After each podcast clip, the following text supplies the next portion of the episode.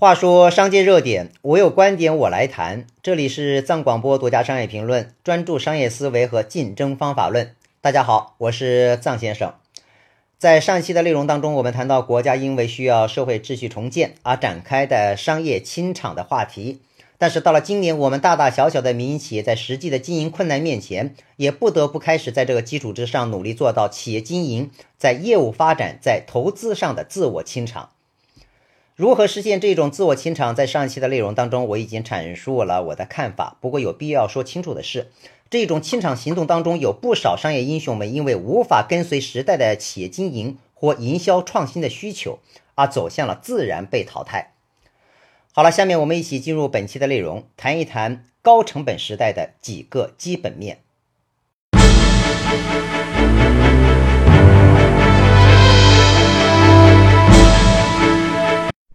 欢迎大家回来。这期节目内容很少谈到一些具体的商业案例，相关的原因也说过了。现在我们眼前除了持续不断的刺激企业经营的各种政策推出，更多的就是一些新锐企业非正常化、不按规矩出牌的各种的生生死死。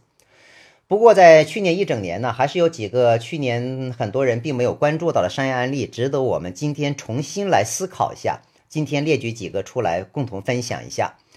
先谈一下一个大家的所熟悉的英雄，那就是主打中草药概念的面膜之王美极。在去年上半年的时候，就听到美极轰然倒下的消息。美极呢，创立于二零零三年，在曾几何时面膜是高端品的消费理念之下，美极创造性的提出了平价面膜加单片销售的理念，开创了全新的面膜产品销售模式。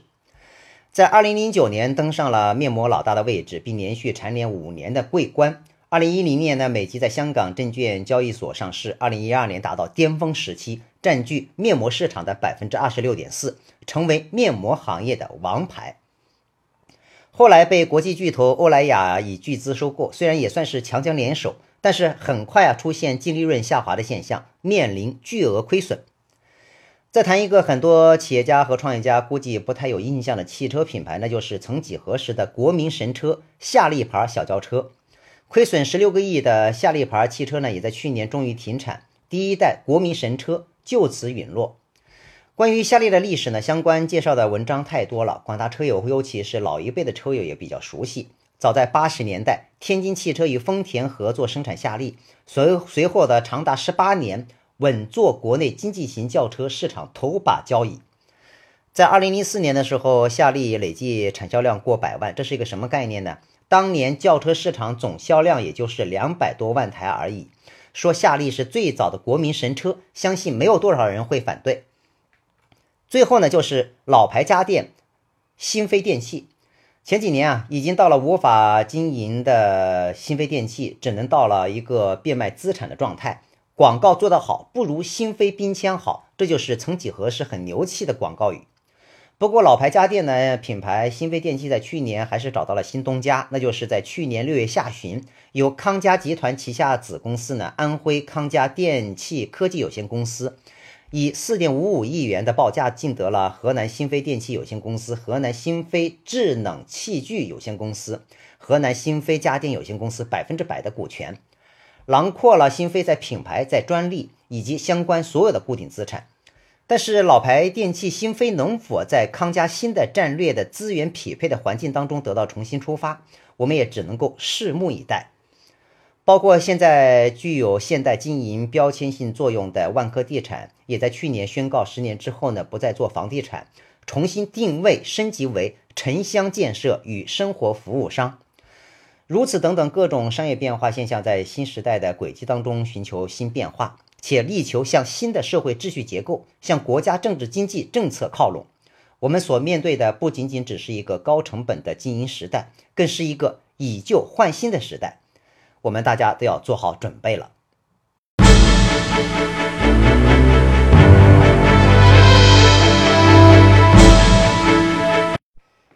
话说商界热点，我有观点我来谈。藏广播独家商业评论，专注商业思维和竞争方法论。我是大家的藏先生。未来三年呢，依然是基础板块产业是我们中国整体经济的关键之关键，更是我们重新出发的重要机会。关于这一点呢，一是经营单位的基础板块需要进一步的夯实，这主要是涉及所选择商业经营的基础管理；另外就是具体业务方向的基础建设。第二呢，就是对于需要重新选择的企业家和创业家而言，未来的商业机会或许更多体现在社会基础建设领域，比方说啊，工程基建、教育文化、智能创新的软硬件基础业务，还有新时代有所涌现的公共基础服务项目领域。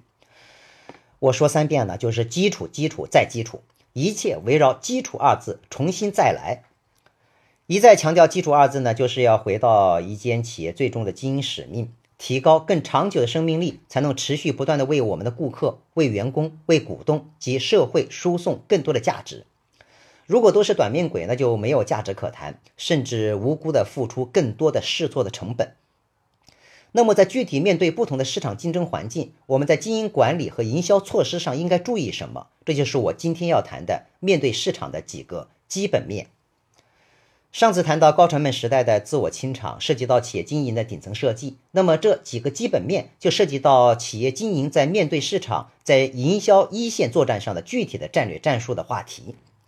我的看法是这样的啊，不管时代是怎么变化，对于任何一间优秀的企业和经营品牌，首先呢。应该是在业务的选择上愿意做到持久战，尤其是在变化莫测的当下。这里所讲的持久战，并非是希望大家进入经营的好战，而是希望每一间企业在实现经营选择，不还是在经营管理，还是一线的竞争上，均需要有持久的发展的意识，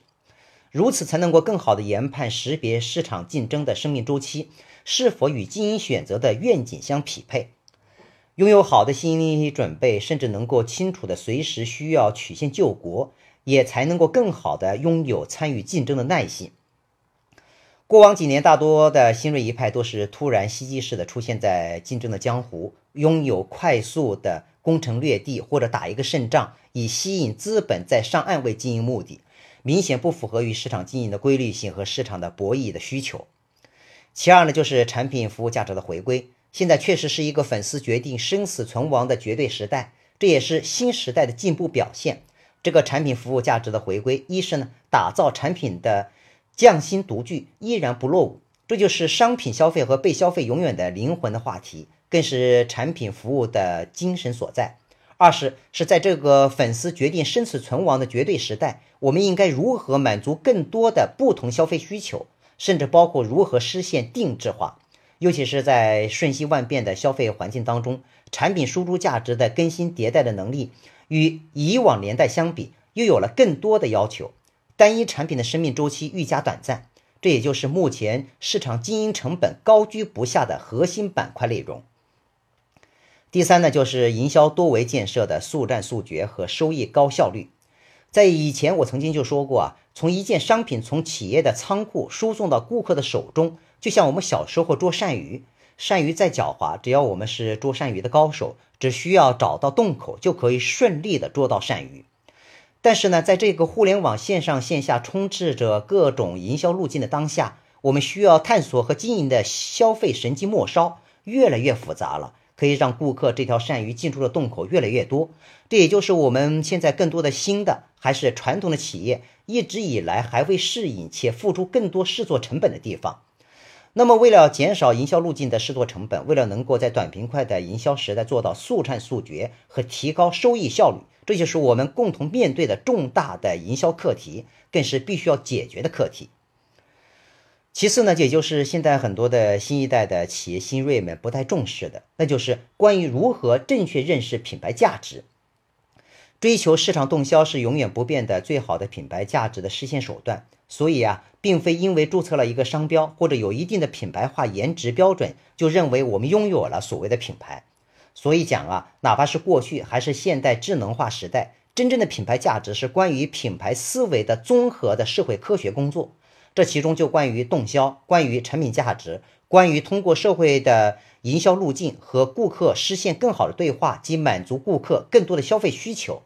更关乎于品牌经营历史沉淀积累。以及不同历史阶段关于品牌的各种战略化、战术化的一线动员，说到底啊，就是过往我们痴迷追求品牌光环效益的时代，其实上并未离去。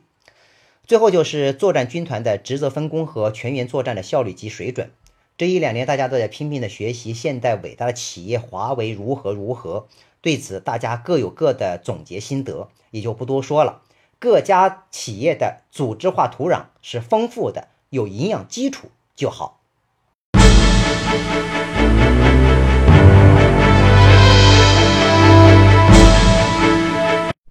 话说商界热点，我有观点我来谈。藏广播独家商业评论，专注商业思维和竞争方法论。在本期内容即将结束的时候，补充两件最近发生的事情。一个呢，就是超级微信公众大号咪蒙因为一个出身寒门的状元之死这篇文章，最后走向了自主的注销。这是自媒体由热遇冷的一个标志性的事件。或许大家会问，这个已经实现商业变现的咪蒙大号为什么出现这样的情况？我们应该如何去看待这样的自媒体？在这里就不说了，还是让大家自己心领神会。另外一件事情就是速冻食品湾仔码头的创始人。人称“张姑娘”的功勋企业家张建和女士，于今年二月八号，也就是正月初四，离开了我们，享年七十三岁。在这里，我想和张姑娘说的是，一直以来，我家里想吃水饺，大多也只会购买湾仔码头，即便它的购买单价还是比较贵的。好的，今天的藏广播独家商业评论暂且推送到这里，我是藏先生，我们下期内容再见。